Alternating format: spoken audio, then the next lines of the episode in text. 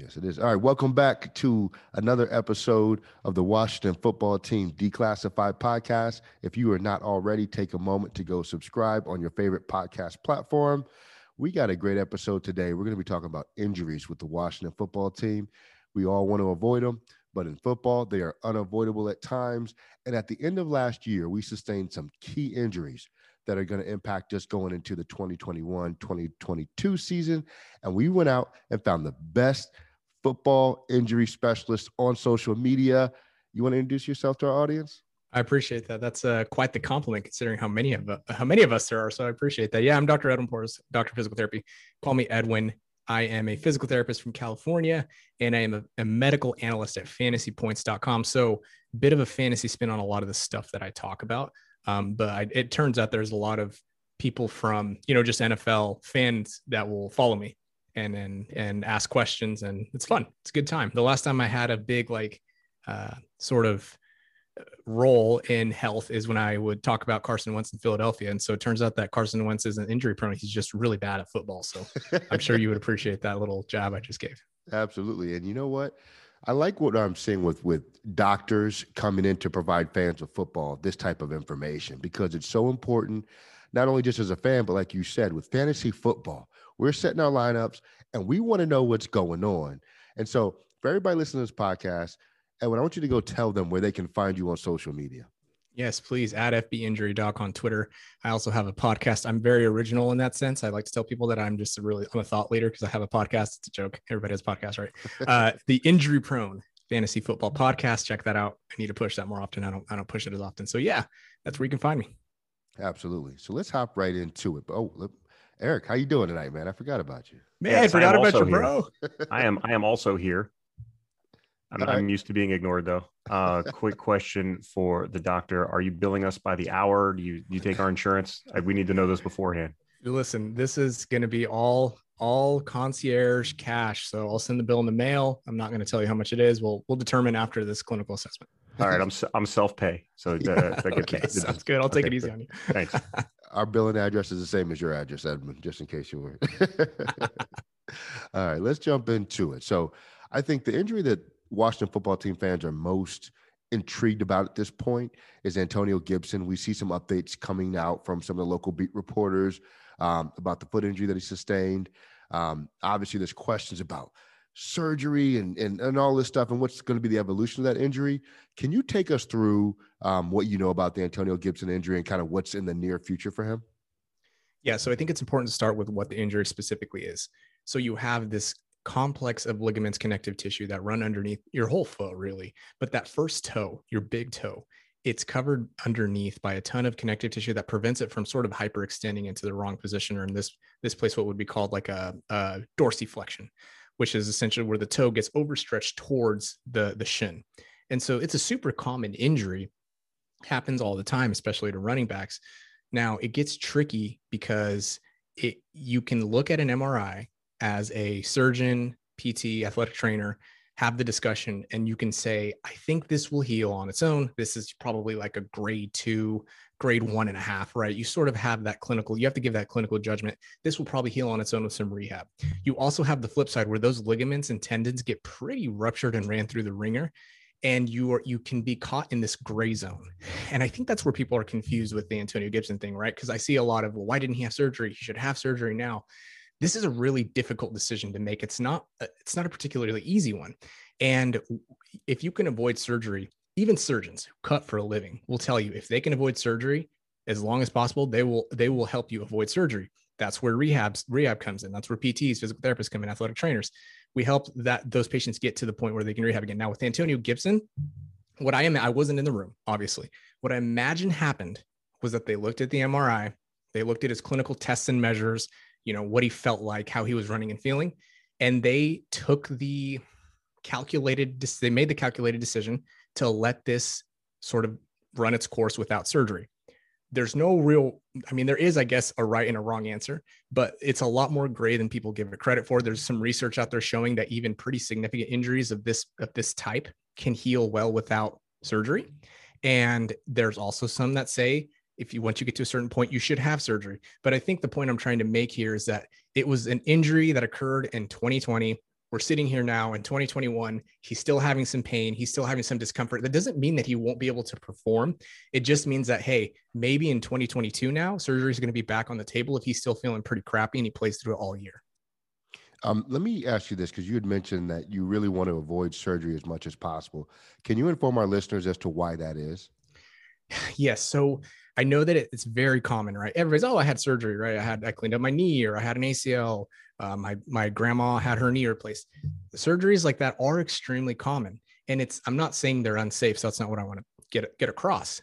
The difference is the, the, the point that I'm trying to make is that surgeries do come at a risk. They aren't free. They're risky because you're cutting somebody open. First of all, you're putting them to sleep, right? Anesthesiologists get paid massive bucks not they'll joke with you like i've talked to a few anesthesiologists they all made the same joke they're like oh you know i don't get paid to put you to sleep i get paid to wake you back up. So that's a risk on its own right? So we joke about that but it's true like it's still a risk you still get put under you have to cut open into a joint sometimes you can stay outside of the joint but if you're going to leave a scar you're going to leave scar tissue it's a trauma the body doesn't know what what's going on it just knows that it got cut open it's still traumatic and on top of that, the surgery could fail. There's a lot of orthopedic literature, the MDs and the PTs were are both putting out showing that for a lot of conditions, this specific condition, by the way, this turf toe issue, uh, there's no difference between rehab or surgery, which is sort of mind blowing, right? But there's just no definitive evidence saying you should have surgery at this point and it will be better than just rehab. So calculating all the risks that surgery comes with naturally versus hey if we can just rehab this on their own that's where the decision that that everybody has to make. Plus you're dealing with an elite athlete whose livelihood is you know on their body right? So their their livelihood is made from their body. So it's not a decision that i envy and i definitely don't i wouldn't want to be in that room helping them make that decision. So when um, you talk about um, some of the trauma that they go through with the surgery that's an interesting question because uh, with a lot of athletes what i see is the first surgery is there's there's no such thing as just one surgery. Once you start having a surgery, you're gonna they're gonna they're gonna have to keep going back in almost yearly to kind of clean it up because scar tissue forms. And uh, is that the reason you want to put it off as long as possible, or am I just making this up? No, and no, it's very they're very much that. It's very much more common for something like in the like in the knee where they go out and they shave a little bit, and then they shave a little bit, and then they shave a little bit. Eventually, you need a knee replacement. So that's much more common in the knee. But when you say later there's trauma and there's scar tissue buildup, and you know you have all these potential complications due from the previous procedure, yeah, that's definitely in place. Having having something almost come up as a result of the surgery is not unheard of. So there are all these things that you sort of have to take into consideration. So yeah, I would definitely say that's that's part of it. Um, now, as far as his season coming up, are you concerned at all, just based on the the reports about the you know potential for a need for surgery later? Do you feel like he can be successful this season? I think there's a chance that he is bothered by this for a lot of the season. I think there's a chance he's going to have to rehab. I joked in that tweet that I had that, you know, Wednesday, the Wednesday anxiety and his DNPs, his do not practice, did not practice, you know, they're going to rack up. Um, I think that ultimately he, he, this is something obviously this is outsider talking, right? This is just from my experience with other people, not Antonio Gibson. It seems like this is something that since he waited so long and now you see him running, jumping, and cutting in camp, it's just something that's going to be nagging at him. I don't expect it to, hmm. to evolve into a full blown rupture like middle of the season, but I, I can see that if it doesn't go away within the first few weeks of camp, that it could be something that that bothers him and you might see him on the sideline. They might give him, you know, one of those Toradol shots. You might see him getting taped up you know, at halftime or something like that. You might see somebody else come in and take a few snaps. Ultimately, I think in in the big picture, in the grand scheme of things, I don't think it's going to be something that will, you know, limit him terribly. But I do, I, I what I'm trying to say is, it's not nothing. I'll put it that way. Can it heal while you're playing, or does it require consistent rest to get better? You know, at this point, they've waited so long. He hasn't, you know, played an NFL game for so long the it's a it's a complicated answer. I want to give a definitive answer. He's waited so long to jump and cut, and then he came and jumped and and cut, and it's not gone. Right? Tissue healing times, even though they can take up to a year for something like an acute injury, that should be healed by now. So you know when you say can it get better, the chances, the likelihood of it getting better compared to where it is now as the season progresses, the closer we get to camp, right? The closer we get to the preseason, to the season, the lower those chances get. So right now, when he they're still not in the grind, right now would be the best time to rehab it, recover as best as you can, strengthen the intrinsic foot muscles, do as much as you can for your for your knee health, for you know everything, all the muscles surrounding those those ligaments to protect them, and just you just got to grind through at this point because the return to sport, if you were to have surgery today, is like 16 weeks. So you know, and that's definitely not not in the cards at this point. So, is there a potential with this type of injury for other injuries to occur based on like compensating? Like you're favoring this leg, therefore your hip goes bad, or your knee, or you know something like that. How often does that occur with something like this? Yeah, it depends on who, on the rehab professional you talk to. I'm not a big believer that's really. I mean, okay, there's some literature to indicate that it can't happen. I don't want to say that it's just no. Period. Point blank. No.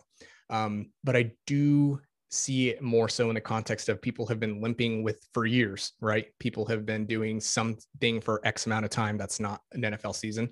I don't necessarily see him all of a sudden now getting a knee sprain and getting an you know rolling his ankle. Maybe indirectly, if he's trying to run gingerly on that foot, then yes, he can roll an ankle. Then yes, he can you know get a high ankle sprain, something. But the reality is like to project that forward, that would be you know that that would be not scientific to me. I, I, just wouldn't see it as something like sure it's some it's plausible right? But i don't know how possible it is or if it'll actually happen. Very cool. Yeah. Um good intel on gibson. Um we're going to move on to a couple other players real quick to just kind of touch on. The first one would be uh, everybody's favorite one game wonder uh, mr taylor heinicke um uh, there's a big concern. I mean, obviously he played lights out against Tampa Bay, and everybody everybody loved what they saw from him then. And you know, expectations from some people are exploding, and other people are like, "Calm down." And other people like, "He sucks." It's all over the place. But one thing that everybody kind of agrees on is that he does have an injury history. Uh, pretty much every game he's ever been in, he has been injured. He's been concussed. Uh, he had an elbow injury. Um, he had the he had the shoulder. He even got knocked out of the last game with the shoulder.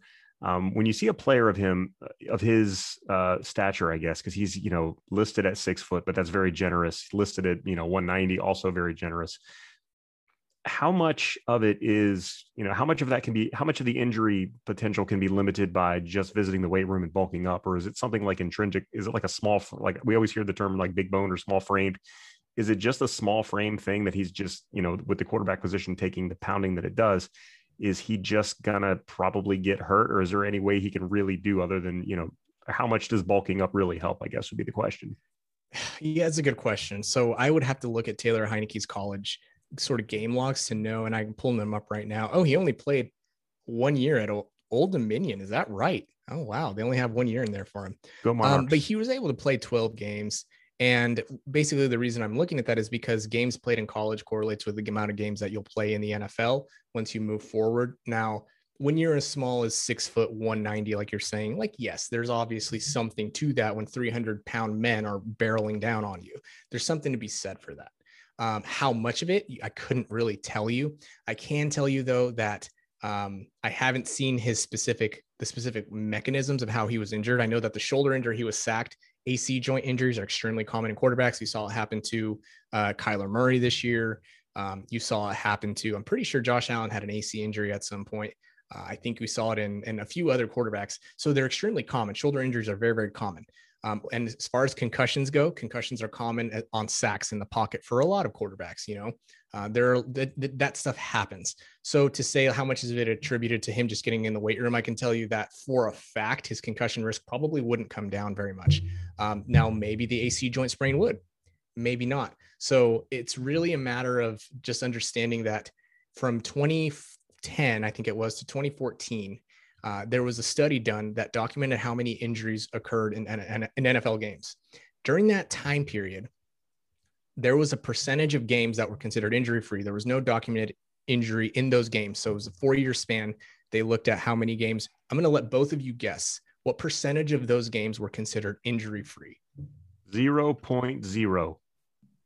Anything, Lawrence? Twelve percent. That's my Animal House quote. Yeah, I got two point three percent of those games, which probably does come down to the zero percent zero percent that you're talking about. When you know, quarterback saw stars for a play, the lineman put his finger back in place on his own. You know, all those things that didn't get reported. So the number is probably zero. So the point I'm trying to make with all that is that injuries happen in the NFL. So to say this person or that person is relatively injury prone, especially when the sample's so small for Heinicke, it's really hard. He could just be really, really unlucky. Like we were talking about Wentz before, he was super, super, super unlucky, and I think he's going to stay healthy moving forward. But um, we'd have to see a bigger sample. We'd have to see bigger samples for me to answer that. So, is there Well, I'm, I'm sure there is. How big of a difference is it between 195 and 205 um, as an NFL quarterback? Again, I don't know the scientific answer to that question, but I would imagine pretty a pretty big bulk. I mean, but then you get into like the the very nitpicky, like, well, what if he gained it around his hips? You know, what if he gained right. the 10 pounds at his chest and not necessarily his shoulders? You know, would that have prevented the AC joint sprain, the separation? I'm definitely going to say weight training will help anybody stay healthy. Hard, strong people are harder to kill. I tell my patients that all the time. So being strong is never a bad thing, but I just don't know how much that would help his specific, you know, ailment. I wouldn't tell him not to do it. I'll say that though. You know, we we've had players that have been just like muscle machines here throughout the years too, and I think what we've seen is as you develop a different muscle set, you can expose yourself to a different type of injury risk too. Um, do you buy into that philosophy, or is it really kind of just you know stuff happens in the NFL? I think both, right? I, th- I think I'd be ignorant to say if I were to say, you know, these things are totally random. There's no pattern. Like that's not necessarily right. Just because we don't know the pattern doesn't mean there aren't patterns. But if a person is bulking up and if they're doing it the right way, that's really the, the huge asterisk, right?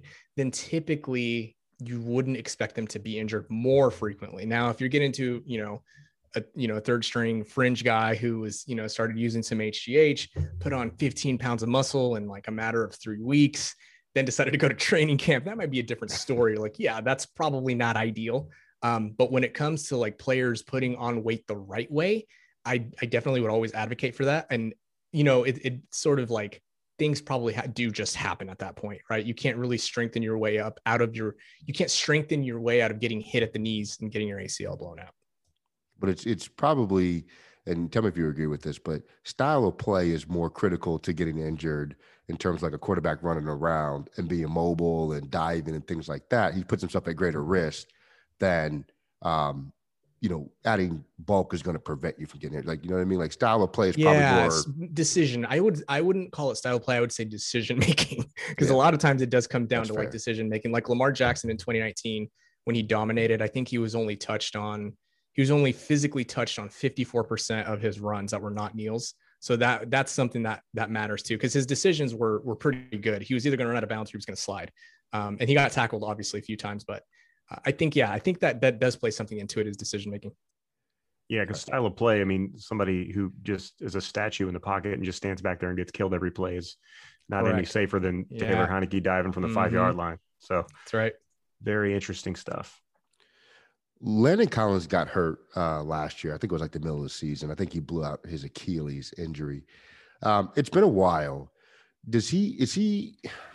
Is there has enough time passed to where you feel like he could be hundred percent going into the season? Remind me when it happened. I want to say it was October. six. Yeah, yeah somewhere October. I think it would be like 10 months if I calculated that correctly from the, the date that I saw. So the average return to play time for these Achilles injuries are between nine and 10 months for these NFL players he's in he's on the bubble, right? He's a 27 year old cornerback. He obviously has high draft capital. He's really good. I'm sorry, is he a safety? I called him a cornerback. Yeah. He's a safety. safety That's my fault. Yikes. Sorry, don't beat me up, guys. Um, so he I think he's, he's a linebacker, but hey. he's super athletic, um, super athletic guy. And um, so there's a lot of draft capital built into him and there's a lot of you know sort of expectations on him he's going to get the opportunity to come back I can't specifically say to his specific rehab, oh, yeah, he'll be ready to go week one. But I can tell you that these can take up to a year, but the average is 10 months for them to return to play. And because he's so athletic and because he has good draft capital, um, he was, you know, taken highly in the NFL. He sort of meets a lot of the criteria for players to bounce back from these big catastrophic injuries. However, this injury was pretty is as catastrophic as they get. There's a pretty massive drop off in power and speed uh, when it comes to these specific Achilles injuries. You look, you think of guys like Emmanuel Sanders and Richard Sherman, who sure they've come back and they've contributed, but they're definitely not themselves at this point. Um, again, Collins has a chance to come back and be close to his sort of ceiling because of his specific situation. Um, but I would just not necessarily expect a ceiling year. There's actually a study conducted um, in NFL players that showed the year after so 18 months after their initial injury is when they're able to reach their ceiling again. So I wouldn't necessarily expect, based on the data on averages, uh, for for this guy to to come back and be full ceiling. Yeah. So, for my unscientific background uh, in watching these types of injuries, I, have noticed a, a, distinct pattern where, like, a 24 year old who blows an Achilles ends up much better off than a 30 year old who blows an Achilles. And I, I, assume that's not, there's some science behind that being that, you know, you're, you get old and your body doesn't heal as well. Um, I've just seen, you know, some of the guys, like you said, Sherman has never quite been the same since he did it, but he was close to 30 when he did it or over 30. Um, so, you know, Landon's is right in that kind of sweet spot of 27. So, you know, the odds for him coming back, what do you think? Yeah, no, that's a, that's a great point. That's a great point. Yeah, he he def- so you see that with ACL tears specifically. Um, for example, players who have their ACL torn before the age of 24, so 23 years old, also do a better job of coming back from ACL tear specifically. There's probably some carrier carry over to that with Achilles injuries as well. And I think you're right. I think that this was sort of the last stop. If this was going to happen to him at any point in his career, for him to have any type of ceiling after the fact, 27 to me um, at least based on the numbers I've seen in the studies I've read, 27 was like the latest that he could have waited for this and still come back and be, you know, an impact player. Uh, so th- I think that he's got a chance. Um, I just wouldn't expect a big, massive year from him necessarily. And if it happens, hey, congrats. Well, speaking of ACL tears, uh, we have another player who's coming off of one of them. Who happens to be 23 years old, and that would be Kelvin Harmon. Um, now he did his what was it mini camp or was it training camp last year? It was like first day of something. He like blew his his it ACL right before training camp because it was July when he hurt himself. Yeah, it was like right right at the start of everything. So uh, based on what you just said, he's going to have a career year. Um, because he's in the 23. let me tell you the other. Let me tell you the other the other uh, things you got to look at. What is their draft capital like? He's a sixth rounder. And what is their athleticism like? And I'm looking at his what is what his athletic numbers here. Who would be his best athletic comp? Because I couldn't tell you. He his 40 was like a four six something. So it wasn't like elite speed. Um, and I don't think he had like elite numbers in the combine for like the 40 and stuff like that. So he was probably uh I mean, yeah, he's not the most explosive player. Right. Um, he's more of a yeah. He's not the most explosive, so he doesn't. He's not I'm not going to say he's not a fast twitch because he's in the NFL, so he's obviously a fast twitch, but that's right, not his right. not his strong suit. Yeah. Yeah. And so, and that's what I was going to say is athleticism and how much stock the front office has in these players that studies have also shown is what matters the most. So this guy can come back because he's, he's had a full year to rehab now. Assuming this wasn't a Rashad Penny type injury where he had his knee just completely blown out, then he'll be ready for week one. And he does have at least average NFL athleticism. Um, now his draft capital is a little low. So we'll see what happens. I, I think that um, he's got a chance to contribute.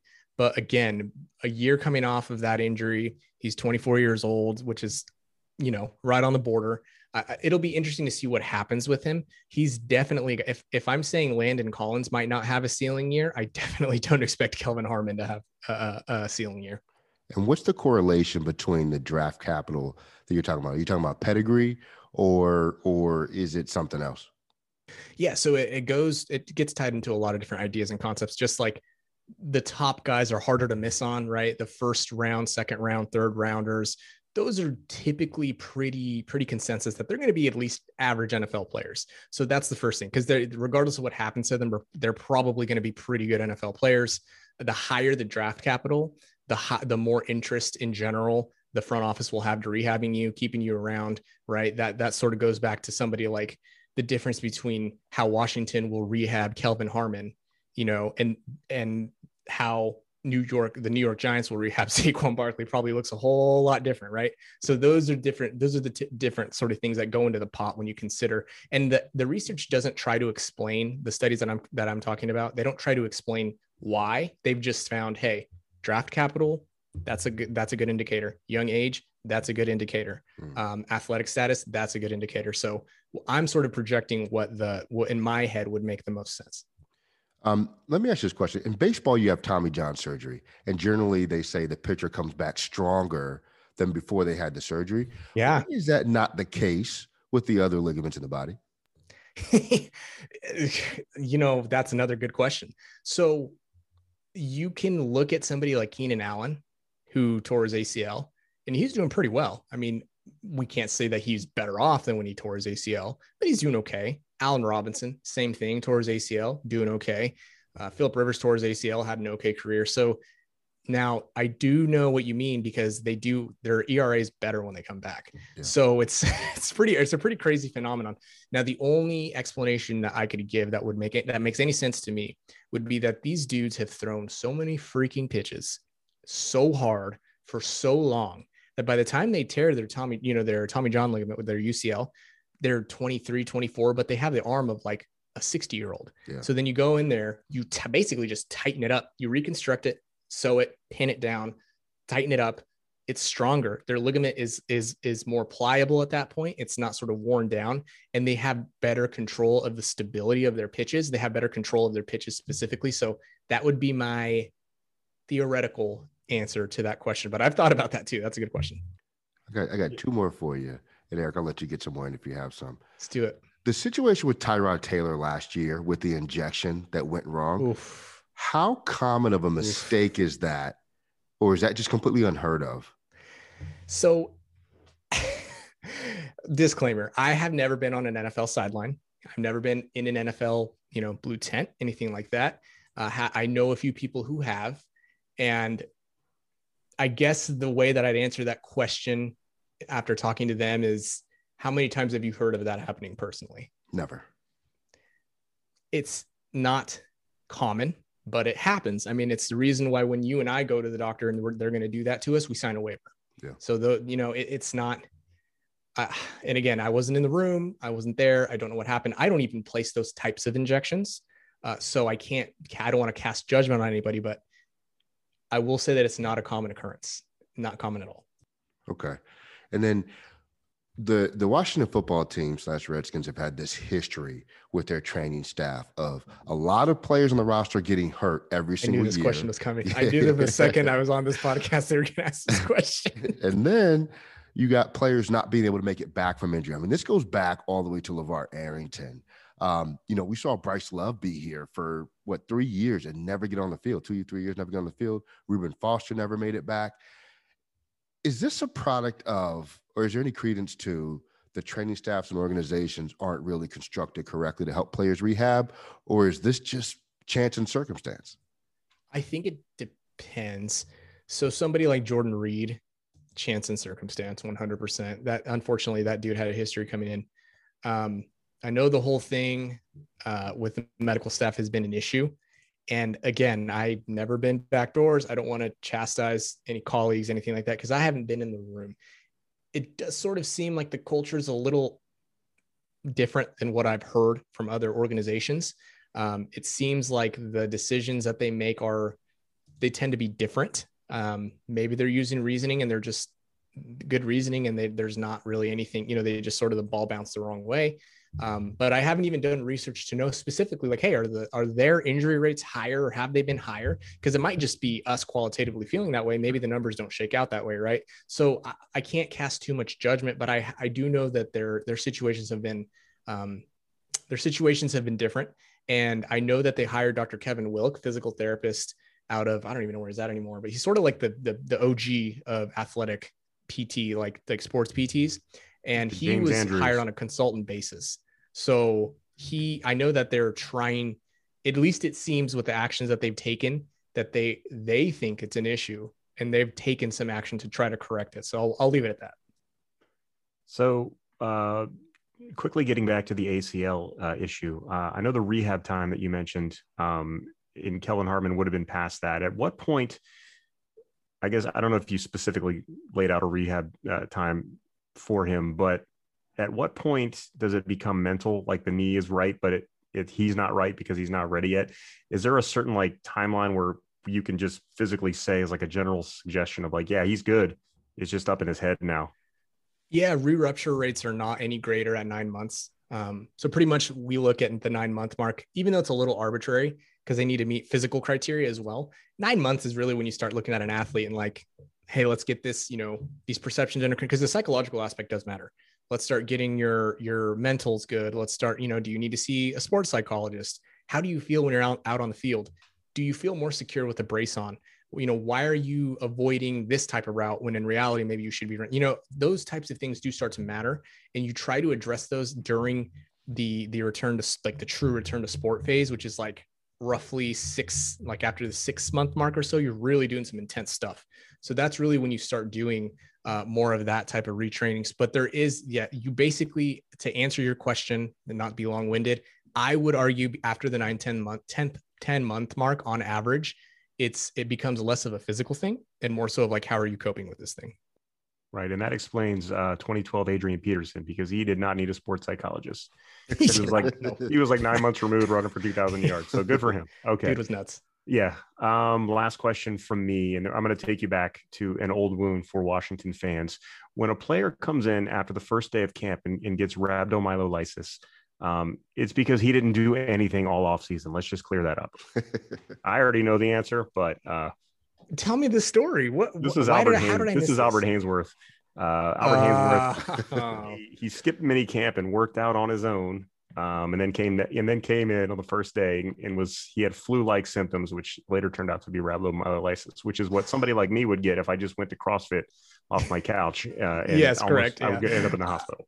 Uh, I'll I'll put it this way: to get rhabdo, you have to push past some pretty intense pain that your and signals your body sending you. So it's at least it seems like he finished the workouts. I'll put I'll put it that way, right? I mean, got to give the guy some credit. Yeah. he tried to finish, is what it seems okay. like. That was just an old that was just an old wound for me. I had some arguments back in the day with people. It was like, no, he was really sick. It's like, you know why he was sick? Yeah, I would I would I may or may not have had that, that at one point. So yeah. Yeah, I would probably side with you on that. Um how much this is last for me too, man. We certainly appreciate you hanging out with us. Sure, sure, sure. How you guys much, had a lot of off the cuff ones. I wasn't ready for this. I'm sorry. Hey, we try to test you when you come on this podcast. That's how we roll. how much different is the recovery time for injuries for professional athletes versus the average Joe like Eric and myself? Great question. That's a very great question. So that's an interesting question because sometimes we consider athletes and professional athletes to have more care. That doesn't always necessarily lead to better care, but sometimes it does. So a great example that we just got talk, done talking about is Achilles ruptures for whatever reason, we started releasing the average Joes like us three after an Achilles to do whatever you want, sports, everything at six months. Professional athletes, they're telling them nine, 10 months. So there's like an incongruency right there. Yeah. Um, you know, I'm seeing a kid right now who is basically under like an ACL protocol after surgery. He doesn't really want to do a ton other than some snowboarding. So, you know, with if the surgeon clears it at like eight, nine months, we're probably going to be like, yeah, man, try it. Right. He has to meet these criteria, but we'll be like, yeah, try it. You don't have to do a, ton. An NFL athlete, you probably are going to be have a lot higher, you know, of a bar to have to meet, um, and you want to be as, as as careful as possible. So it really the answer is, and you're going to hate this answer. It depends. Sometimes athletes recover faster. Sometimes they are put on the slow track intentionally. So it just it's a balance of tissue healing and how the athlete feels. Understood. Okay, Eric, you're going to take longer than me because I'm the professional athlete. that's right. Yeah, that's yeah, that's that's pretty much it. I actually had an injury not too long ago. It was similar to uh, Antonio Gibson's. It's on the top of the foot though. Um, and I was uh, at a podiatrist, and he was his answer was like, "Yeah, that'll happen when you when you get to be your age." I was like, well, what if I was like a no. professional? What if I was a professional athlete? You know, how would you take care of me then? He's like, well, you're not a professional athlete, so here's some Advil. Isn't that? Wait, wait, wait, no, no, no. That's that's like a Tom Segura bit, isn't it? The comedian. Doesn't he say uh, that? Yeah, I want to say it was Louis C.K. Oh, uh, I was going to give oh. credit for it. I promise. So, no, no, no, that's okay. yeah, I, I, thought I just thought I'd heard that. You're not a professional really athlete. It's true. Yeah, it's true. But it is, no, it is 100 percent true. I had, I had, I did have a similar conversation with a podiatrist about this. Um, so you're you're not. You know, like, that'll happen when you get old. Oh man, that's great advice. Thank you, Doc. I'm glad my I'm glad I haven't. Tell him to send you to PT. Yeah, exactly. That was actually yeah one of the recommendations. And I'm still sitting here not doing anything on it because it, and it still hurts after nine months. Oh, man. hey Edwin, man, we appreciate you so much. Thank you for hopping in with us. This was great information. I will promise you we're going to reach back out during the football season when we start to compile some injuries to Absolutely. talk to you again, if you will. Absolutely. Appreciate it having me, guys. Hey, man. Have a great night. Thank you.